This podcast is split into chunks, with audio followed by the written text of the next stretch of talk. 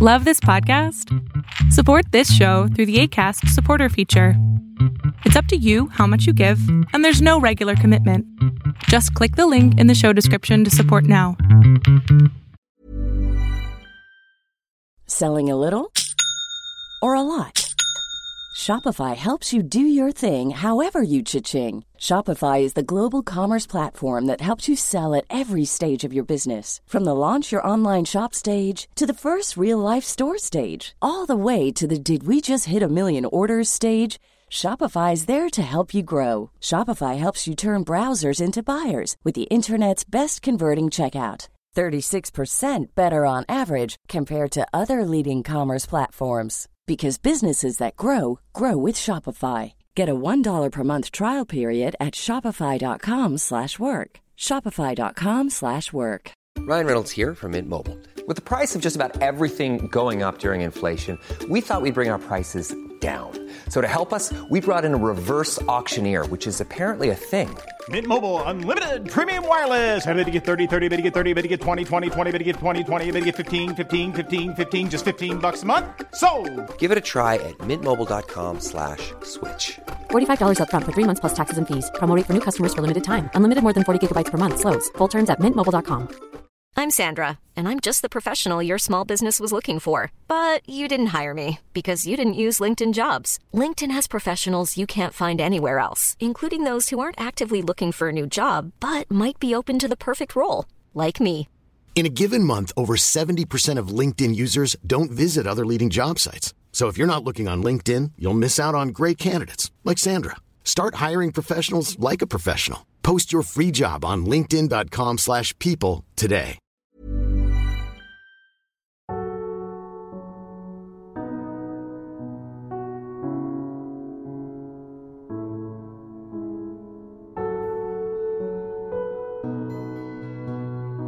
Welcome to the Serial Killer Podcast, the podcast dedicated to serial killers, who they were, what they did, and how. Episode 144. I am your Norwegian host, Thomas Rosaland Viborg Thun. Spring is upon us here in the West, and I adore seeing life once again coming forth and the sun once again having some warmth in its rays. But although our hemisphere once again tilts towards the sun, I shall not leave my dear listeners hanging, waiting for details from the abyss. And tonight's episode, the first in a multi episode series, will truly bring to light events of almost unspeakable depravity and evil. If you, dear listener, are like me and love history and documentaries, you have probably seen and listened to hundreds of documentaries detailing the Second World War. In many ways, WW2 was an Armageddon of sorts, a bloodbath unheard of in mankind's many millennia old history. And most of us are familiar with its main acts. Perhaps you've seen excellent TV productions, such as Band of Brothers and The Pacific, detailing the theatre of war in Europe and the Pacific. And of course, most of us are familiar with the extreme horror of the Holocaust. But I doubt most of you are familiar with a serial killer case taking place under the cover of war.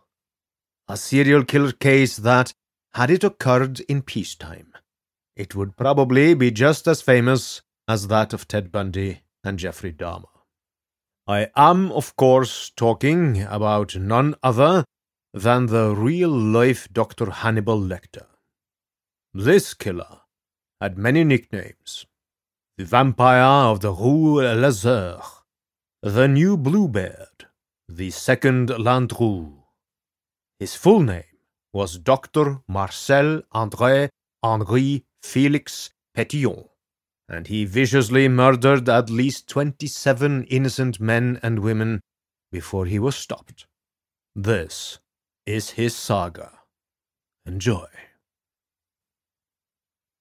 As always, I want to publicly thank my elite TSK Producers Club.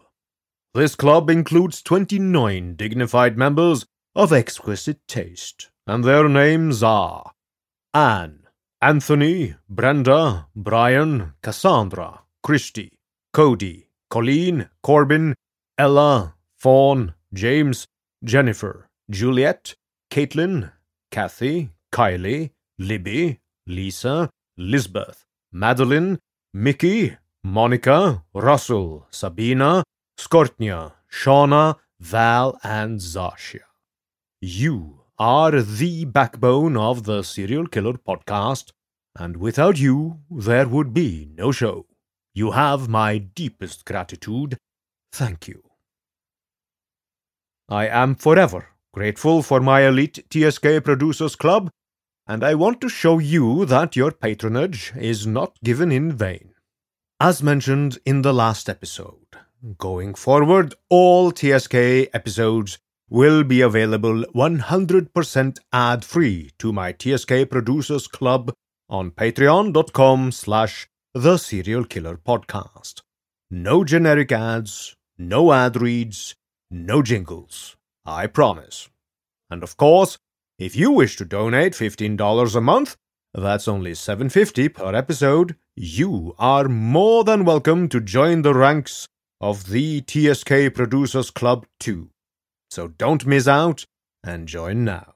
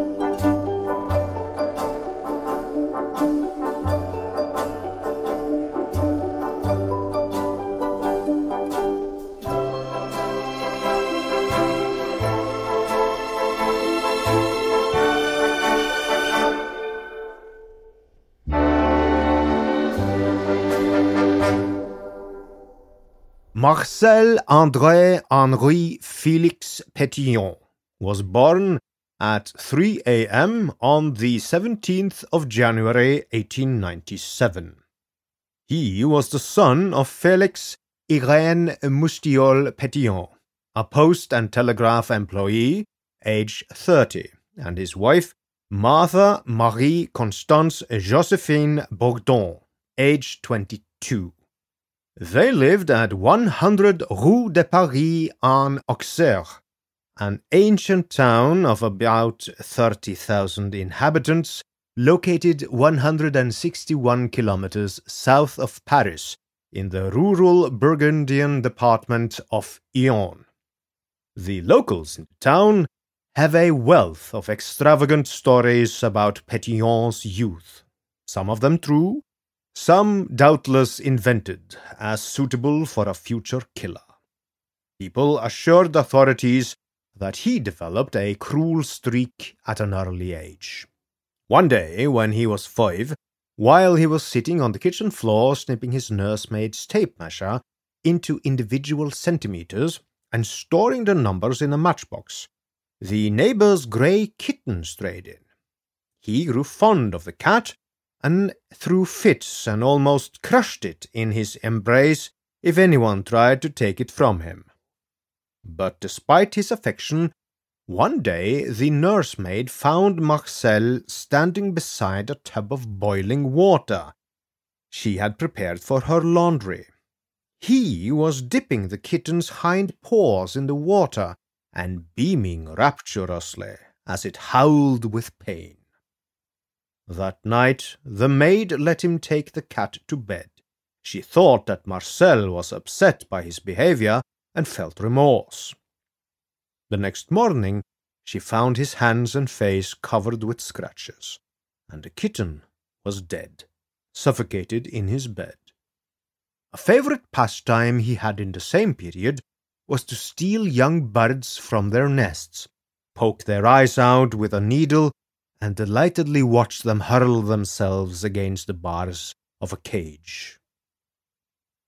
His schoolmasters agreed that Marcel was extraordinarily intelligent, but strange, solitary, incorrigible, and unable to show sustained interest in his work. At age five, he could read like a child of ten.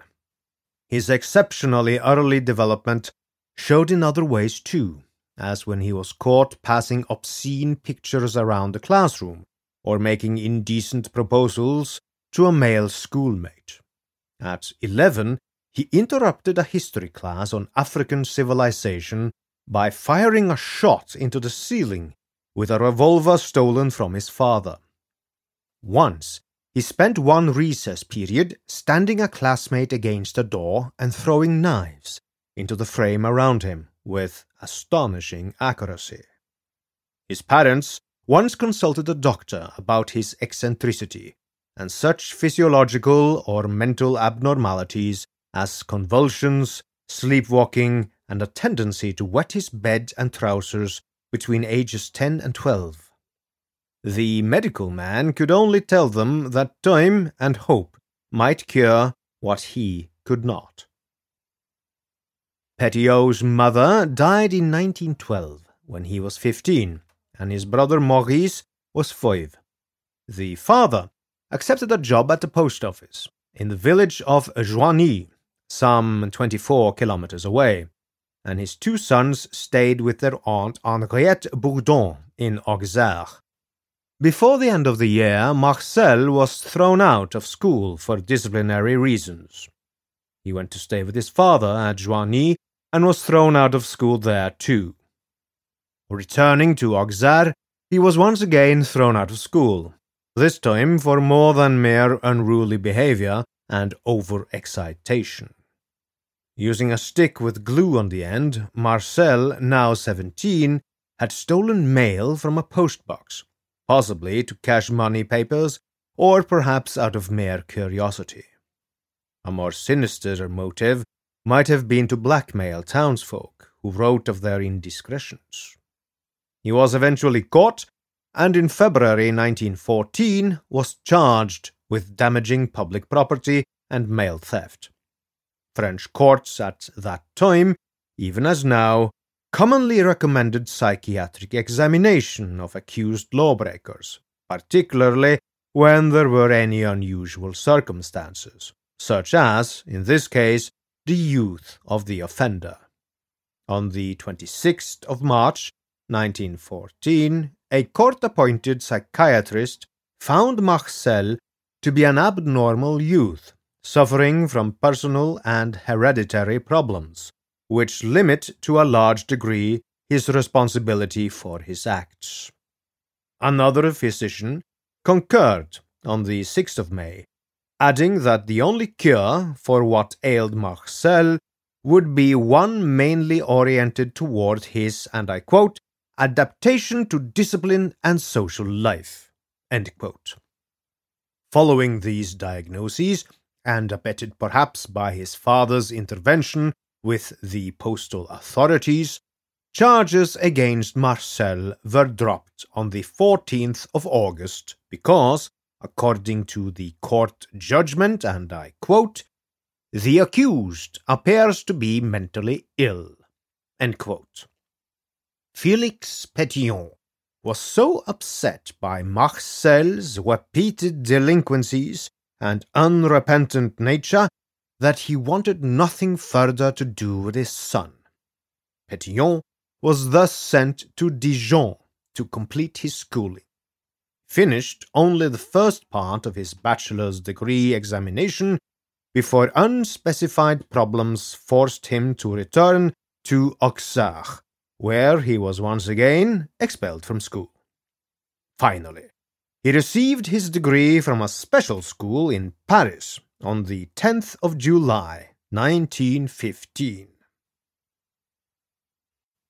Now, as the avid listener might have noticed, the years described are the same years as those of the outbreak of what was then known as the Great War, today more commonly known as World War I. Petiot, being a Frenchman, was by no means unaffected by this historic moment in time. He was inducted into the French 89th Infantry Regiment in January 1916 and was sent to the Western Front in November. He served with neither distinction nor dishonor until the 20th of May 1917. On that day, while bitterly fighting in the Aisne, hand grenade shrapnel ripped open his left foot. He was evacuated to a military clinic in the Orléans Insane Asylum for treatment of this injury and a bronchial condition brought on by poison gas attack. His wound healed well, but he began to exhibit symptoms of mental disorder and was sent to a series of rest homes and clinics to convalesce. He returned briefly to his regiment, then was almost immediately sent back to a clinic. There he was involved in an obscure incident involving stolen blankets and was placed in the military prison at Orleans. Renewed indications of mental unbalance caused his transfer to the psychiatric unit at Fleury-les-Aubrais, in the same region where a doctor diagnosed him as suffering from, and I quote, mental disequilibrium, neurasthenia, mental depression, melancholia, obsessions, and phobias, and concluded that Marcel Petiot could not be held legally responsible for his acts. After a month of treatment and another month's convalescent leave, Petiot was returned to the front in June 1918. There, he had a nervous breakdown fired a revolver at his foot, and was transferred to a depot behind the lines. In July, he went into convulsions at the Dijon train station. He spent the afternoon unconscious in the railroad infirmary and was granted another three week leave. In September, he joined the 91st Infantry Regiment at Charleville as a machine gunner, but was unable to accept discipline, complained of incessant headaches, and claimed to be in constant dread of another fit. In March 1919, almost five months after the war was over, he spent two weeks at the psychiatric division of the Rennes Military Hospital.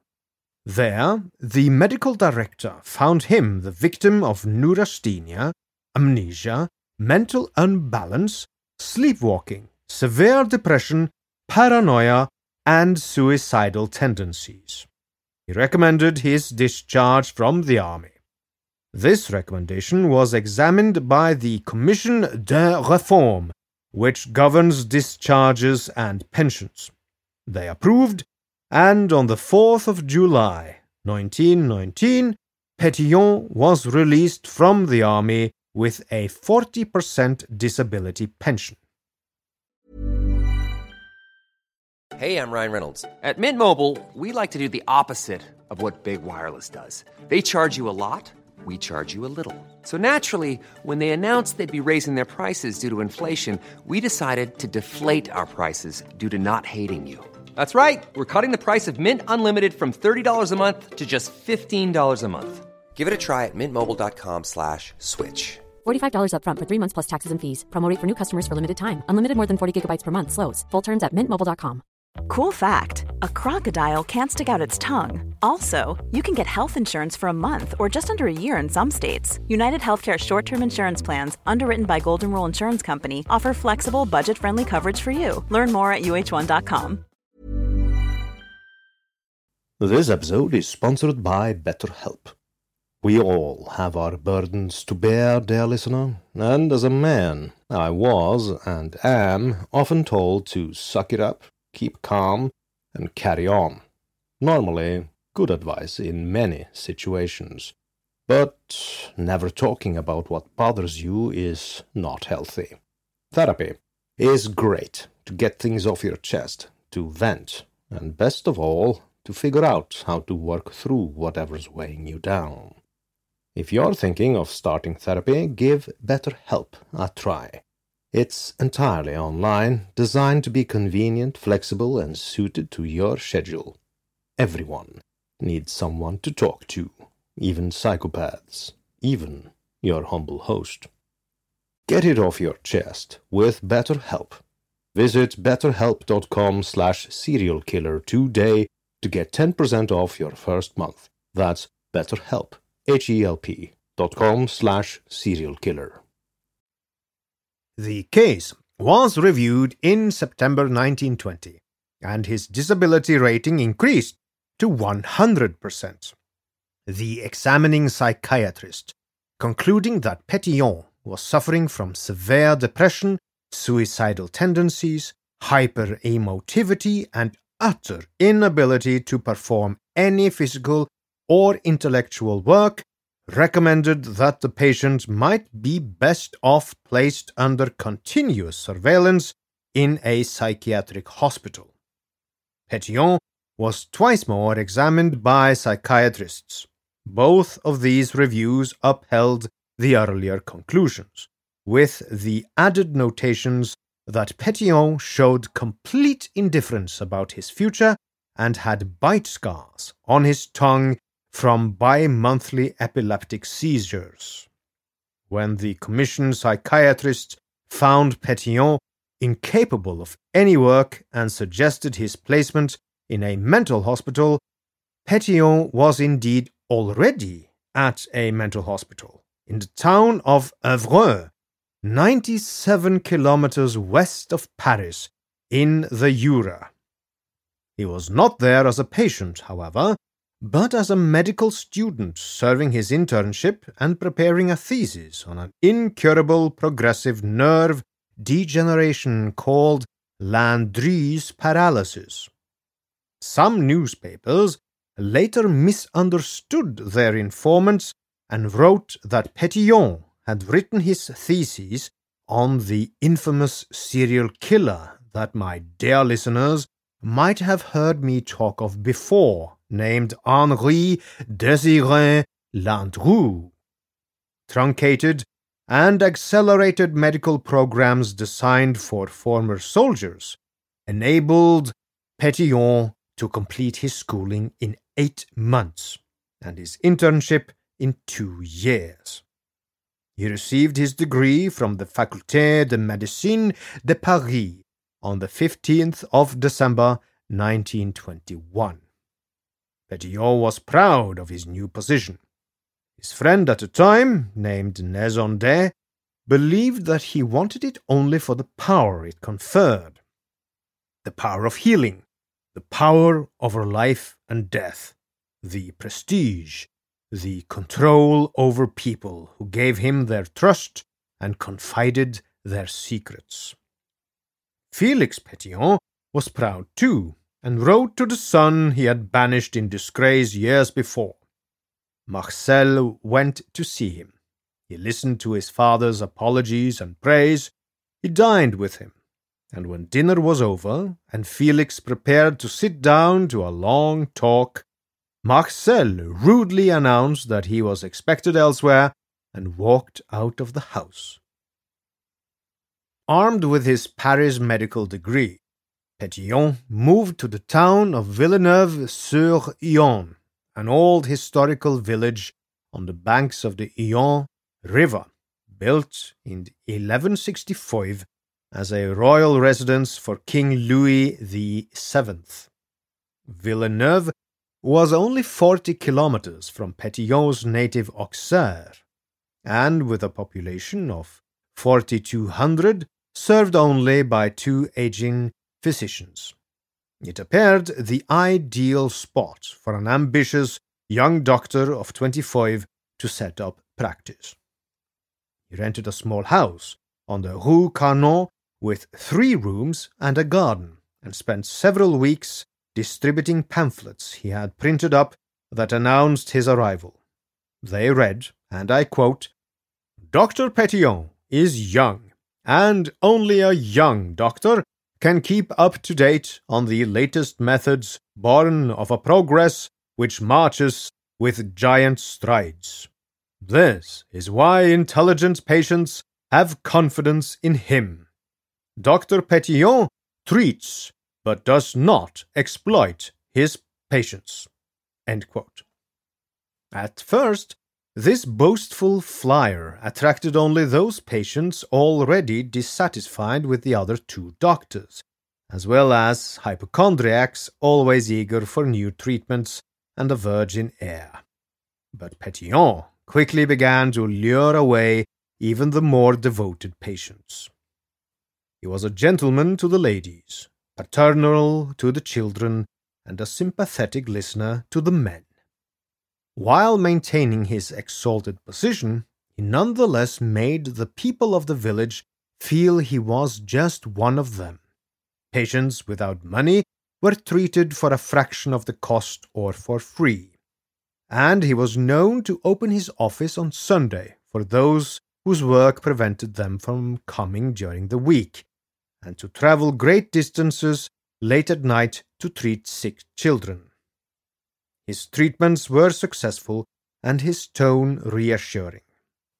He seemed able to diagnose an ailment and write the necessary prescription even before the patient had a chance to describe his symptoms. According to later witnesses, he would typically say something like the following, and I quote No, don't tell me. I know all about it. You have this, this, this, and that. Take a bit of this, and you will feel better in no time. More often, Petiot would persuade his patients that there was really nothing wrong with them at all. Many of his patients were flattered by the interest Petiot took in their lives. Something about him drew out their confidence, and he enjoyed hearing about their social lives, their finances, their small worries in life.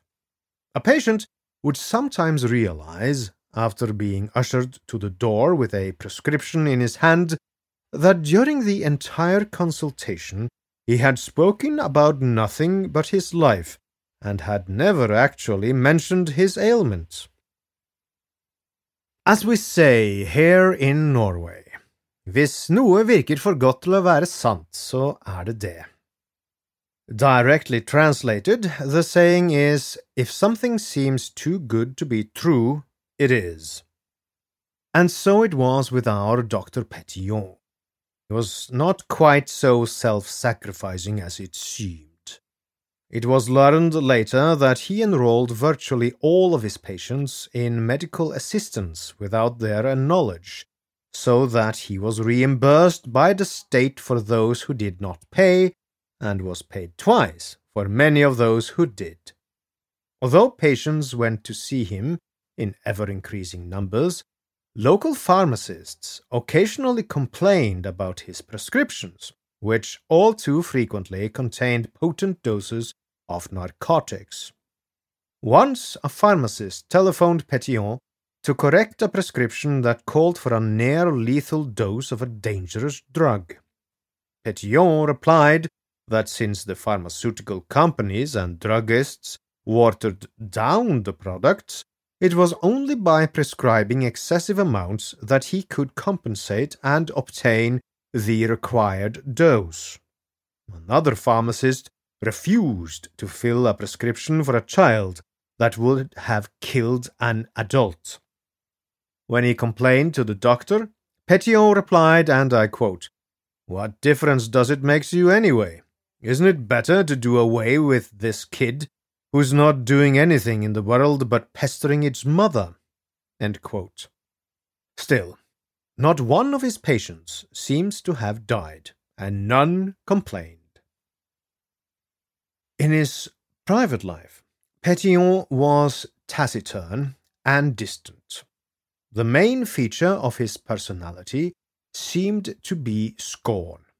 Scorn for people, scorn for institutions, scorn for sickness, danger, life, and the law. Beneath his seductive charm and professional devotion, there appeared to be nothing but cold amusement and detached interest. A turbulent inner life there was, which made him nervous and tense, and sometimes plunged him into sudden despair and fits of weeping. The cause of these crises was never communicated to those around him. He did not smoke, did not drink, or frequent cafes. He had few friends and shared none of the simple problems, joys, and casual conversations that draw people together and form the tissue of daily life. When he did speak, his talk did not seem to emerge from amiability, but from a desire to manipulate people. He is reported to have said to his friend the following, and I quote To succeed in life, one must have a fortune or a powerful position. One must want to dominate those who might cause one problems and impose one's will on them. For a man in his position, Petiot lived very modestly. So modestly, in fact, that local townspeople found it inappropriate. An old woman came to clean house and prepare his meals. His clothes were not in the latest style, except for his neckties, in which he took some pride. Besides being poorly cut, his suits were often covered with grease stains. He made his own automobile repairs, and never troubled to change before burying himself in the engine or sliding under the car. His light yellow sports car was his only luxury and also the greatest danger to the local townspeople. He would drive without headlights, and over several years caused dozens of accidents. And though the car gradually lost bumpers, mudguards, paint, and all respectability, Petiot himself was, miraculously, never injured. Mostly, Petiot kept to himself when not working. He read voraciously, generally police stories and pulp literature, which he would devour at a rate of 300 pages an hour, reading a page at a time and fixing it so firmly in his memory that he could quote long extracts of unbelievable tripe. He went out a little, and then mostly at night. He could see well in the darkness, was able to pick up a pin in near total obscurity and often walked the streets for hours long after the lights were out and the village asleep. He seemed born of the night, it was said, and his personality changed when he plunged into his element. He was more alive, his movements supple and feline, his carriage different, his face more relaxed, his smile more frank and open. It hardly seemed that he slept at all. His peculiarities conspired to make people uneasy at the same time that they did trust him. Though his style of living was far from lavish and he scarcely needed money, Petiot displayed an acquisitive streak, a need to accumulate and possess that would grow with the years. As with many serial killers, he had a great desire to possess and own things. He was a kleptomaniac and frequently took something besides himself when he left a house after a visit. Petiot once told his friend Nezondet he always searched his brother's pockets at the door before bidding him farewell. The items the doctor stole were never very expensive or important, and the village people excused or overlooked his quirk.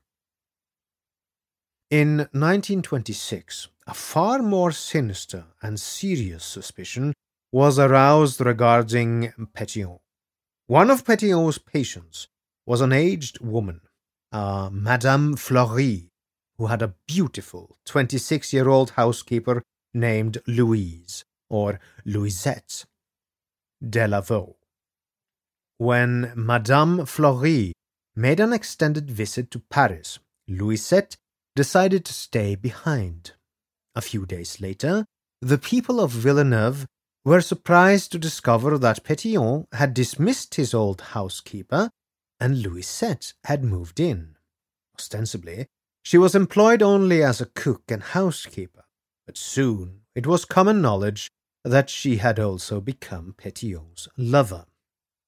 This was a surprising change for Petiot, who had never previously shown much interest in any of the women who lavished their attention on the eligible young bachelor.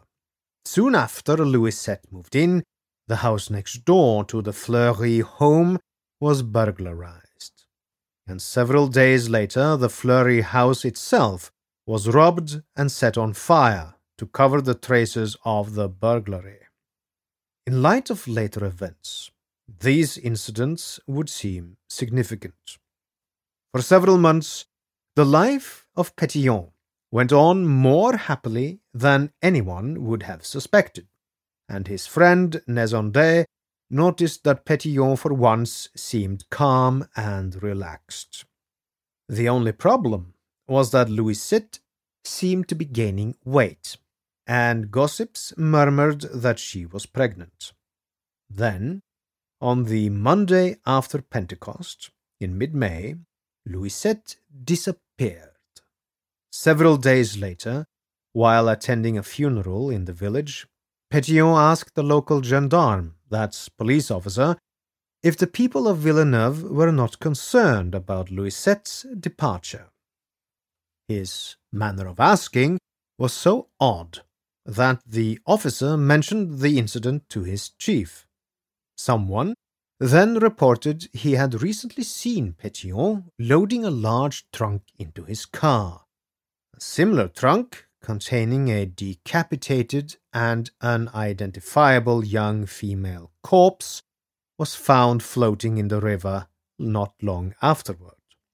Louisette was a working class woman, and this being France in the 1920s, no significant police effort was made in solving her disappearance. The corpse in the river was never positively identified, and the brief police search for Louisette ended without any official suspicion cast on the respectable Dr. Petiot. Trusted friend of Petiot, René Nezondet, fended off unpleasant rumors from local townspeople. He stated he had met Petiot on the street after Louisette's disappearance. He was weeping in a state of utmost misery, bemoaning the fact that Louisette had abandoned him. Throughout lunch, Petiot stared straight ahead, his hands trembled, and he barely spoke, as he seemed to search for some kind of solution to his woeful state. Suddenly, he appeared to find it. He immediately calmed down, poured himself a drink, and announced cheerfully to Nezondet, and I quote, I think I will get involved in politics. End quote. Hey, it's Paige DeSorbo from Giggly Squad. High quality fashion without the price tag? Say hello to Quince. I'm snagging high end essentials like cozy cashmere sweaters, sleek leather jackets, fine jewelry, and so much more. With Quince being 50 to 80% less than similar brands. And they partner with factories that prioritize safe, ethical, and responsible manufacturing. I love that. Luxury quality within reach. Go to quince.com slash style to get free shipping and 365 day returns on your next order. Quince.com slash style.